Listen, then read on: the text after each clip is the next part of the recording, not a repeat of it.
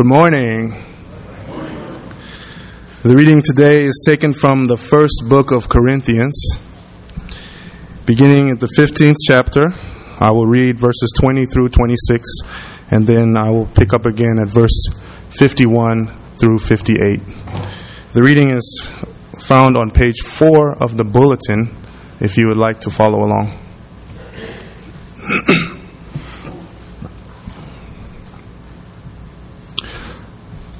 But Christ has indeed been raised from the dead, the first fruits of those who have fallen asleep. For since death came through a man, the resurrection of the dead also comes also through a man. For as in Adam all die, so in Christ all will be made alive. But to each in his own turn. Christ the first fruits. Then, when he comes, those who belong to him. Then will come the end, when he hands over the kingdom to God the Father, after he has destroyed all dominion, authority, and power. For he must reign until he has put all his enemies under his feet. The last enemy to be destroyed is death. Listen, I tell you a mystery. We will not all sleep, but we will all be changed. In the flash, in the twinkling of an eye, at the last trumpet. For the trumpet will sound, the dead will be raised imperishable, and we will be changed. For the perishable must clothe itself with the imperishable, and the mortal with immortality. When the perishable has been clothed with the imperishable, and the mortal with immortality, then the saying that is written will come true Death has been swallowed up in victory. Where, O death, is your victory? Where, O death, is your sting?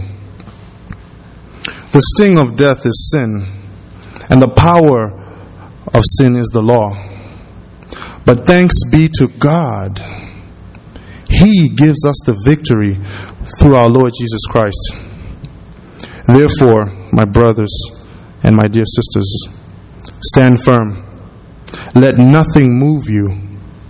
Always give yourselves fully to the work of the Lord, because you know that your labor in the Lord is not in vain.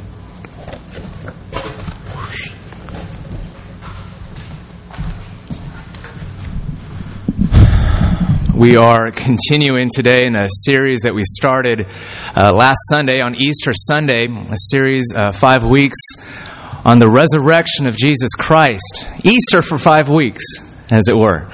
Um, and really, what we're doing is an in depth study of one chapter in the Bible, 1 Corinthians 15, the most, most in depth and detailed explanation of the resurrection of Jesus. And what we're looking at is how the resurrection of Jesus Christ from the dead isn't just simply relevant to daily life, but rather if we get it rightly and if we embrace it and if we see all the implications of it, the resurrection of Jesus ought to revolutionize daily life. How? Last week we looked at the way that the resurrection offers us a guarantee for a guilt free life. Today we're on to a second topic. Let's take a look. Let me pray though. Let me pray first.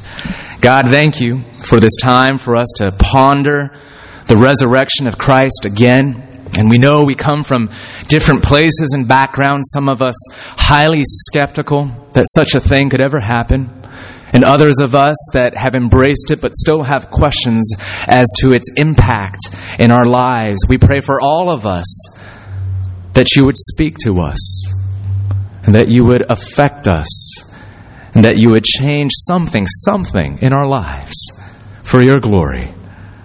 Your glory, the resurrected Jesus. In Christ's name we pray. Amen.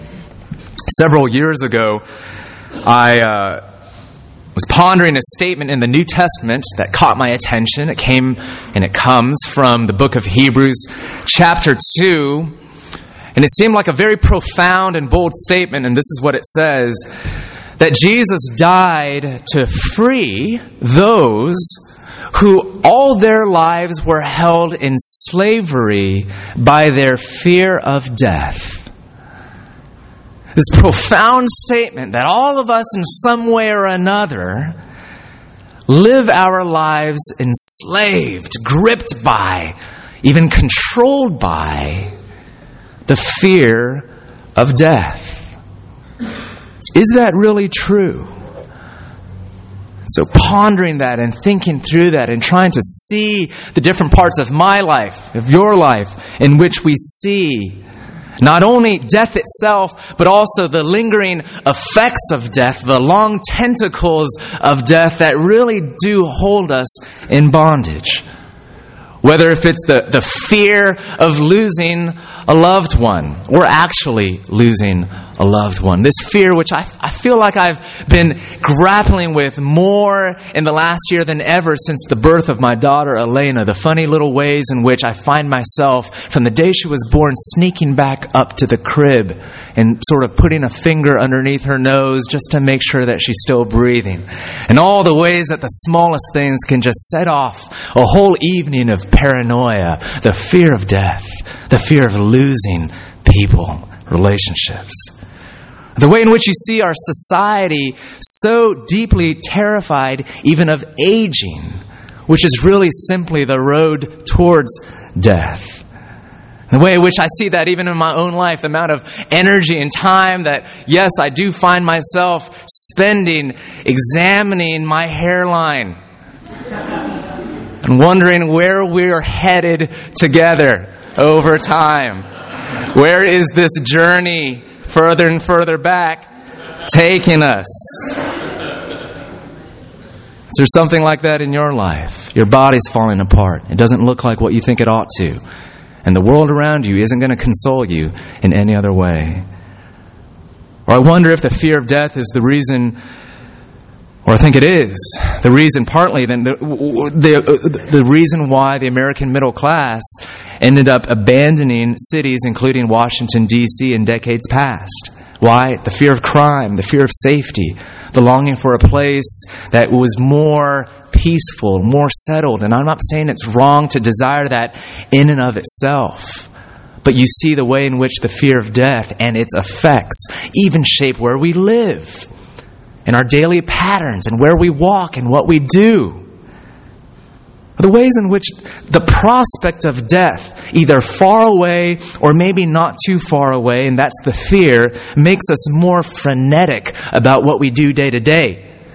And where we try to squeeze more into life or make more life m- more meaningful, and I need to justify my existence, and I only have 60 or 70 or 80 years or 20 or 30, as the case may be, to be someone or be something or become something. And so we drive and drive and drive ourselves, and we don't always realize that, yes, yes, sometimes it is the fear of death.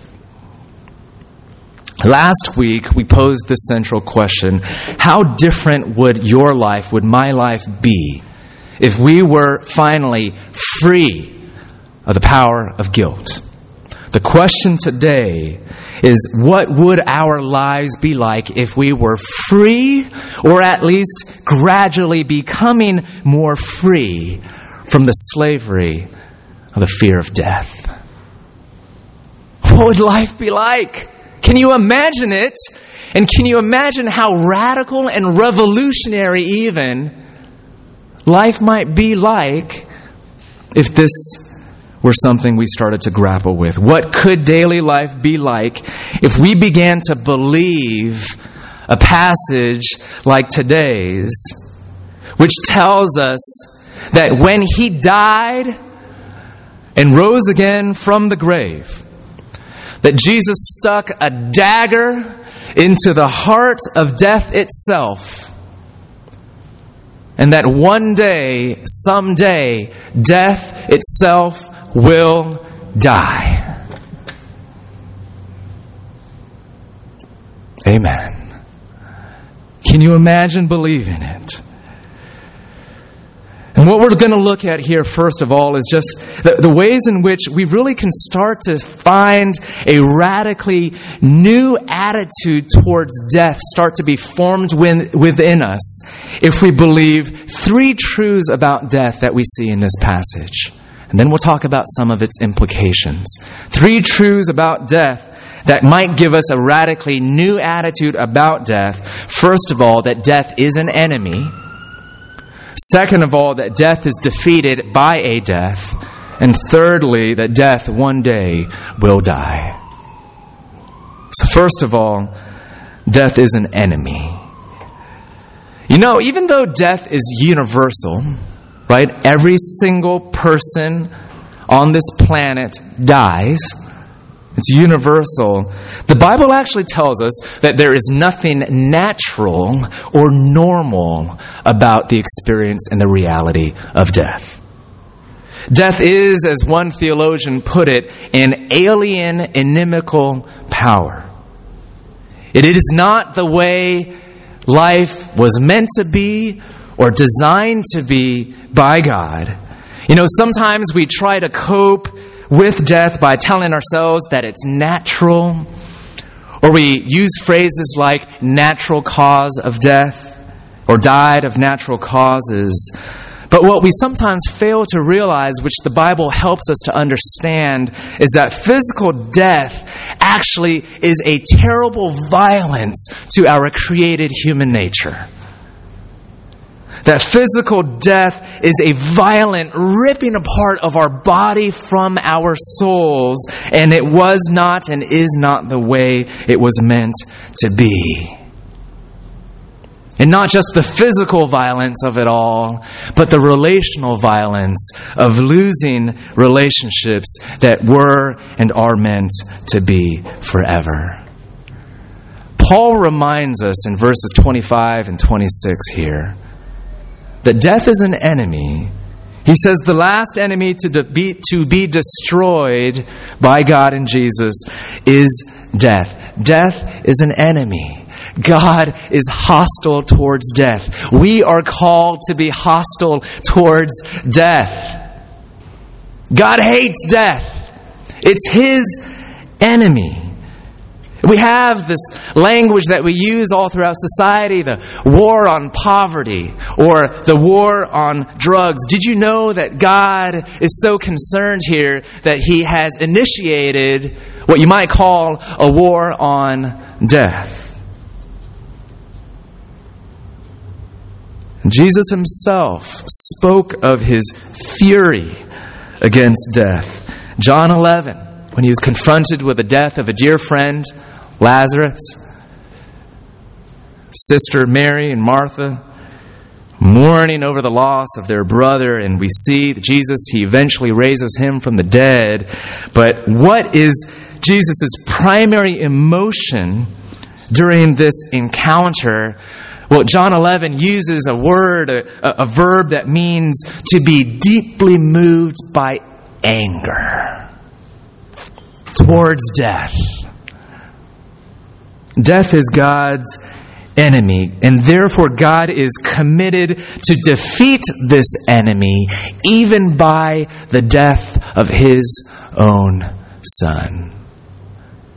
Do you know a God like this who doesn't just wink and blink or turn his head away from the reality of death, but who is willing to give up everything, even his own son, in order to deal with death once and for all?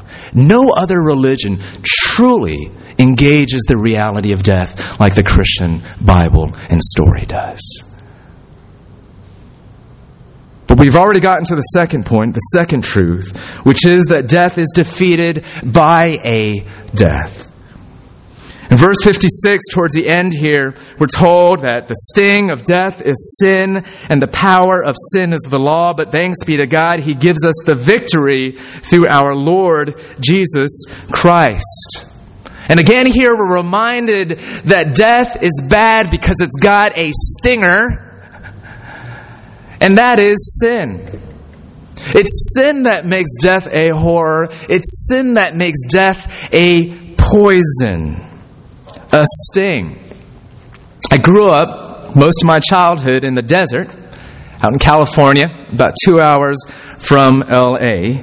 They call it the high desert. town's called Victorville, and it really is a desert. I talk to people sometimes and I say, hey, look, I grew up in the desert. They say, what do you mean by desert? Well, you got like cactus and tumbleweeds? Yes! Cactus and tumbleweeds and dirt, lots of it. Hot sun and scorpions, black widows, and rattlesnakes. And I was just thinking about how much growing up in the desert, this was just a normal part of reality.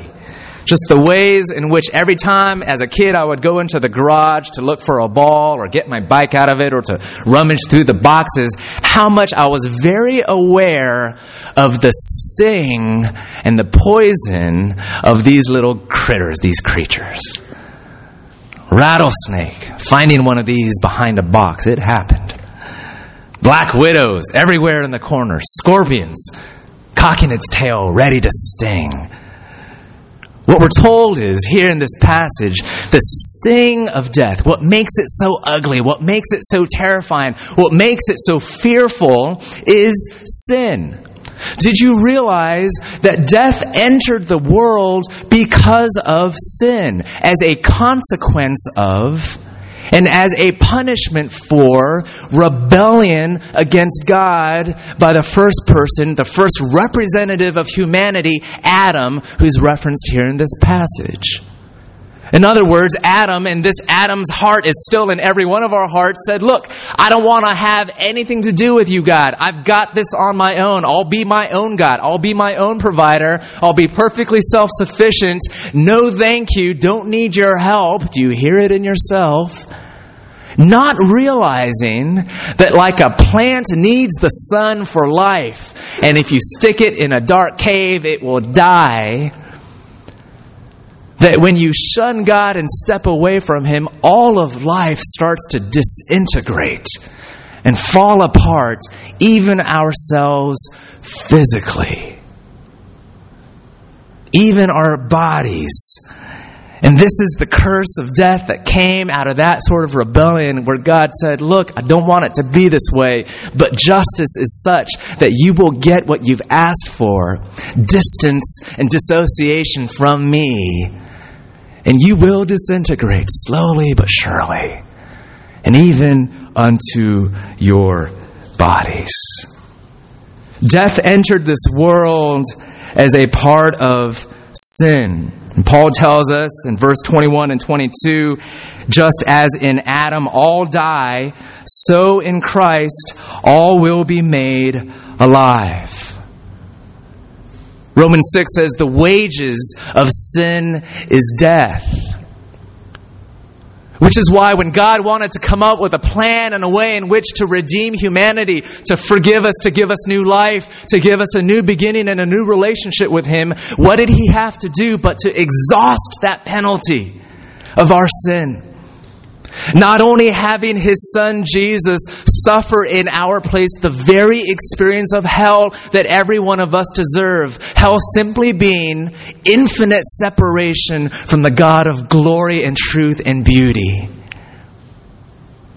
But not only that suffering on the cross, but also finally dying because death is the wage, the price of our sin. Now resurrection comes into the world through a new representative of the human race, a new Adam who's getting it right finally, and his name is Jesus. The risen Jesus. The one who gives us new life. Do you see, friends, on the cross and in the grave, the death and the suffering of Jesus, God Himself absorbed the sting and the poison of death. So there's no more poison left to be injected into your soul. And no more stinger to be a threat to you. Yes, it's ugly and in some ways scary. Like a tailless scorpion doesn't make you want to pet it or a rattleless or a defanged rattlesnake. Doesn't, well, some of you have snakes for pets, maybe. Doesn't make you want to wrap one around your neck. Doesn't mean you love it. But it does mean that death once was this ugly, terrifying doorway into the judgment of God. But when Jesus takes your judgment for your sins, death is defanged and simply becomes a doorway into the perfect presence of infinite and eternal joy in the presence of God, your Father, whom you love, and not just fear. A doorway to life now, and not just a doorway to judgment.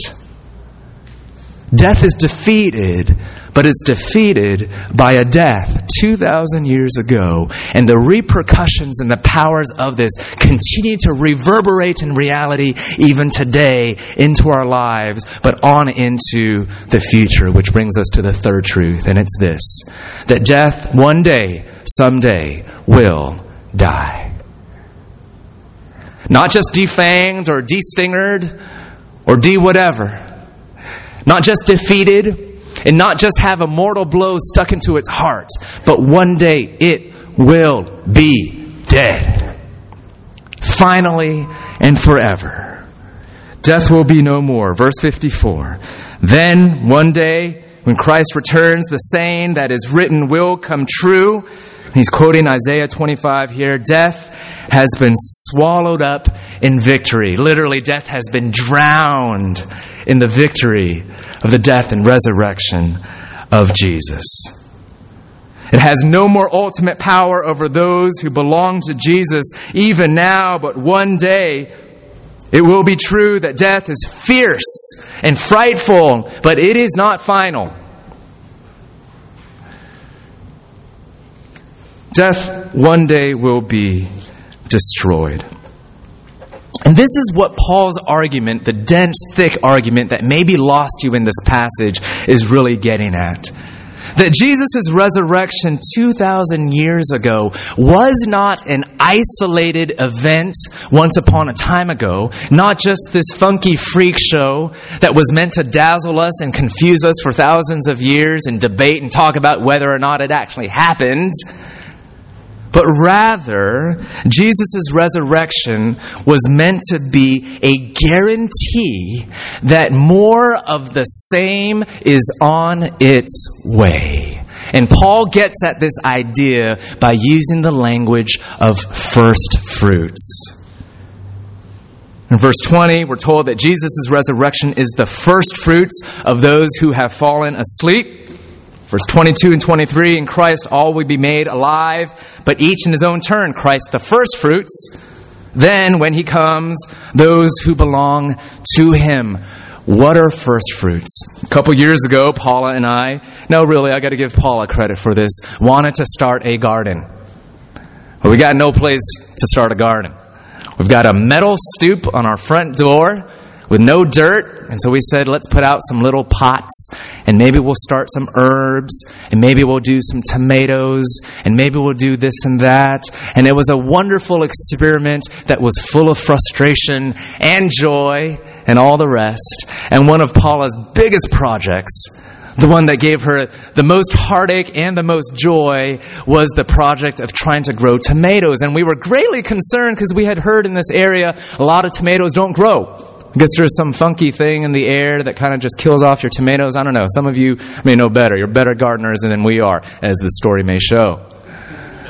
Planted those tomatoes in these pots. We're so excited when one day the shoot comes up, starts to grow, and it's like Jack and the Beanstalk out of control, right? Stock is growing. Really excited one day when the little green buds kind of pop up.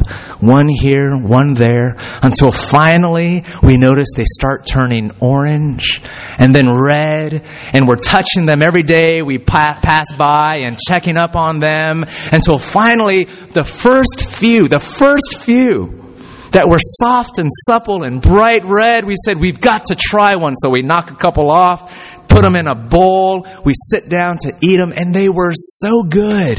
And I hate tomatoes. But they were so, I said, look, if I like this tomato, I would like this. Uh, it was so good. Better than a grocery store tomato. Enjoying them. But what made us the most excited is we looked out back at that bush, which was seriously by now this big and this tall, like wild. We said, look, this is just the beginning. There's more of what was started that's coming. More little red cherry tomatoes. It was our first fruits, but what was it? It was a guarantee and it was assurance that more of the same, not blackberries, not apples, but more tomatoes were coming.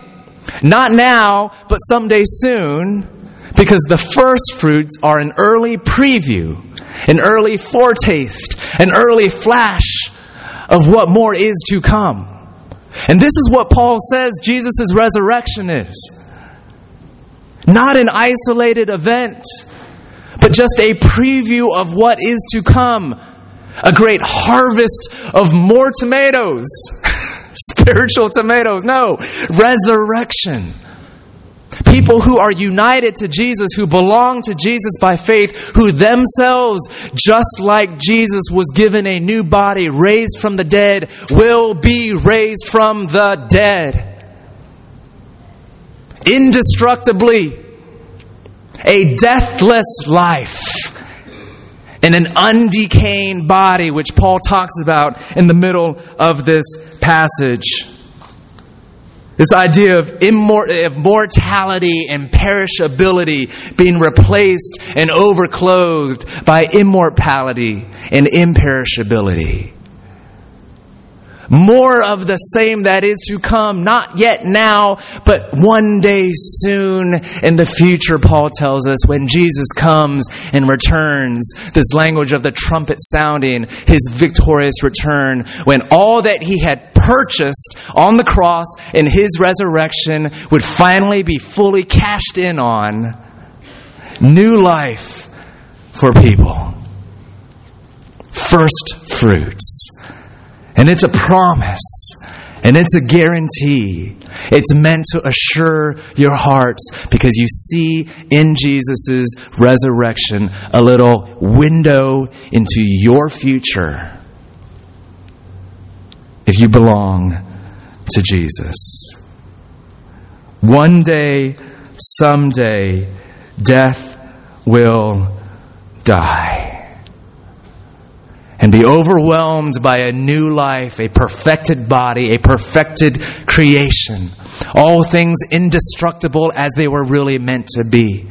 Body and soul reunited and in relationship with those whom we lost forever, experiencing and sharing the joy which was meant to share, which we were created to share, first and foremost with God, our Maker and our Redeemer, but also secondarily, but not not powerfully, certainly powerfully, shared also with those around us.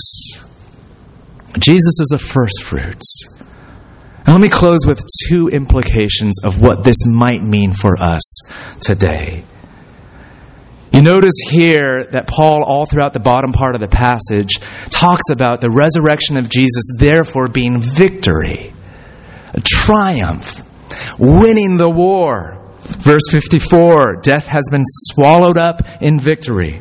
55 Where, O death, is your victory? Verse 57 Thanks be to God, He gives us the victory through our Lord Jesus Christ. What does victory in death, even today, in light of these truths, look like? Two things. Number one, victorious grieving. Victorious grieving. See, you might ask, does this Christian view of death and the defeat of death and the death of death one day, does it mean that you start pretending like death is no big deal? Or you start to treat death as if it's a friend? No, it is an enemy, right? We talked about that. It's right to hate losing someone that you love. It is right and biblical and faith filled to hate the violence and the loss of life, done to our neighborhood youth and among our neighborhood youth. It is right to hate death, friends, and to bawl your eyes out when your life is afflicted by death. That's a faith response that this passage gives us permission for. It enables us not to be in denial, right? Because you know that there's victory in the end, so you can actually confront and stare death truly in the face and grieve honestly, with tears, with heartache, to grieve and to grieve well, but to grieve differently, that is victoriously, that is with hope. To know that death is not the end of the story for those who belong to Jesus. And as we're told in 1 Thessalonians that we can grieve, but not as those who do not have hope, but those who actually have the hope of the death of death, and to be able to grieve victoriously with other people as well in community. How important it is, friends, in response to this to be energized and maybe softened in heart to learn as a church community how to grieve with one another in the face of death. To how, learn how to pick each other off the ground when encountering death. And be able to do that with tearful victory in our hearts. Why? Because we have a story that tells us about what happens to death in the end. We have an account, we have a promise, we have a future, and so we can be a church, a community that isn't afraid to face death together. And to do it with one another because look, if you've been there recently, and we have as a church together, it can be such a disorienting time for people. We need each other in those moments being a community that grieves together, hopes together, and not only just the hope that we'll be reunited with those whom we've lost, whom we've loved, who know the love of Jesus, but also reminding each other again and again and again that one day, someday, dear grieving friends, death will die. One day, someday. And to be able to say to one another with the authority of God's Word, no, dear grieving friends, you're, you're not going nuts. This is terrible. This is terrible. And no, it's not going to go away immediately, the pain and the sorrow of the loss. But you can say, your brother that you lost, you're going to see him again one day.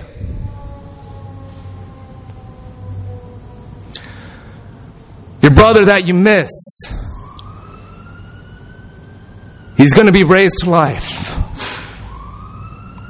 one day. He is.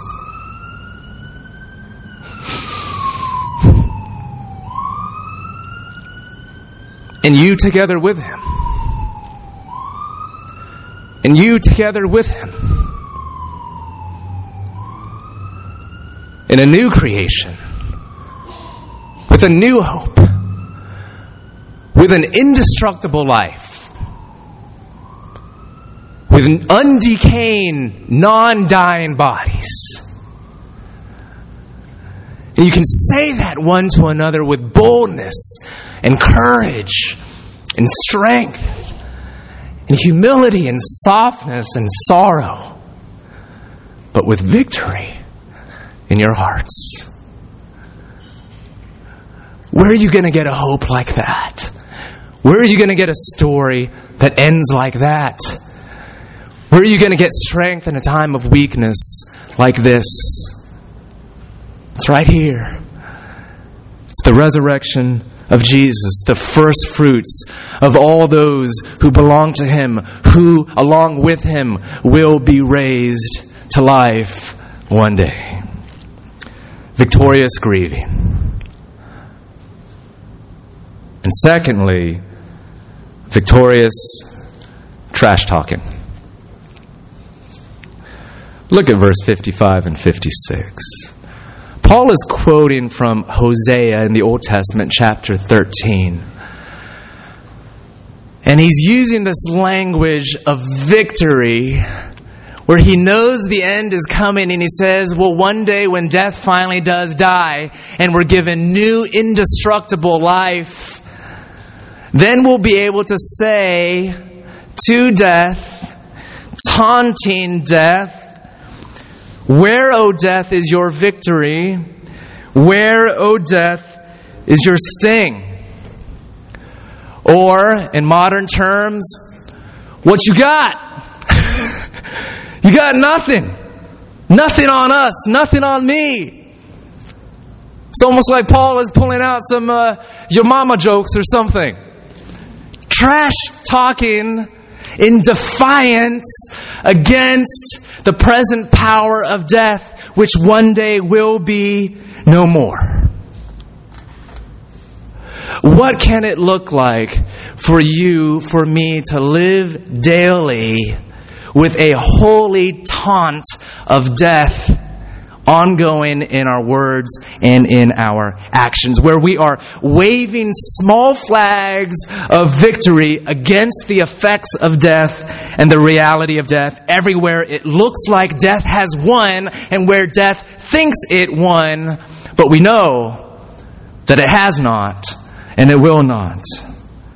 So maybe it's not letting yourself slip back into that mentality of being enslaved by the fear of death and you say, Where, O death, is your victory? Or maybe you don't let your heart just shrug off with indifference a shooting in the neighborhood or a homicide, a loss of life, just shrugging it off as normal, but you hear it as it is that what it really is, and that is a tragedy and a terrible thing. And you say, in your heart, but maybe also with your actions and the way that you engage the lost lives in the community, you say, Where, O death, is your victory? There's a different end to the story here. Or maybe you yourself are a health professional, or maybe just battling sickness and illness and disease yourself with faith then all the ways that you care for your patients or the sick people around you or your own physical body, the ways in which you can turn and say, Where, O death, is your victory? I'm living in light of the coming victory. What you got, death? You've got nothing on me, on us or if it's ministry to the elderly, or maybe when you feel this nervous drive to accomplish everything in the span of a few years or decades, or, or travel everywhere, or to do everything, and maybe you're able to settle down and change the way that you spend or prioritize your time or money or energy because you know, or at least are coming to know, that even with death, it's not the end. You quiet your frenetic nerves, your fears, your anxious heart, and you say, Where, O death, is your victory? Where, O death, is your victory? And where maybe even in the places that we live or the places that we move around in, in the neighborhood or the city, not just avoiding crime ridden places, getting around them, but maybe actually working to improve them. Not just for the peace and the safety of ourselves and our families, but for others. And maybe even at cost and risk incurred to ourselves. Moving into places or moving through places or engaging lives and parts of life where we are saying with our loving actions and our presence, Where, O death, is your victory? You got no victory because one day someday death will die. Let's pray. Jesus, we agree with your word with a holy, humble defiance. That you have rewritten the final chapter of the story of human history, of all of our stories for those who belong to you, who are found in you. And oh God, would this reality of resurrection, this promise found in the resurrection of Jesus, the first fruits of all those who too along with him will be raised to indestructible life. Would you help our hearts to embrace this promise, this truth, and then change our lives and unleash a revolution in our lives with respect to death and the ways we grapple with the effects of death. Do that in our lives. Do that in our church. Do that in our neighborhood. We pray this in Christ's name. Amen.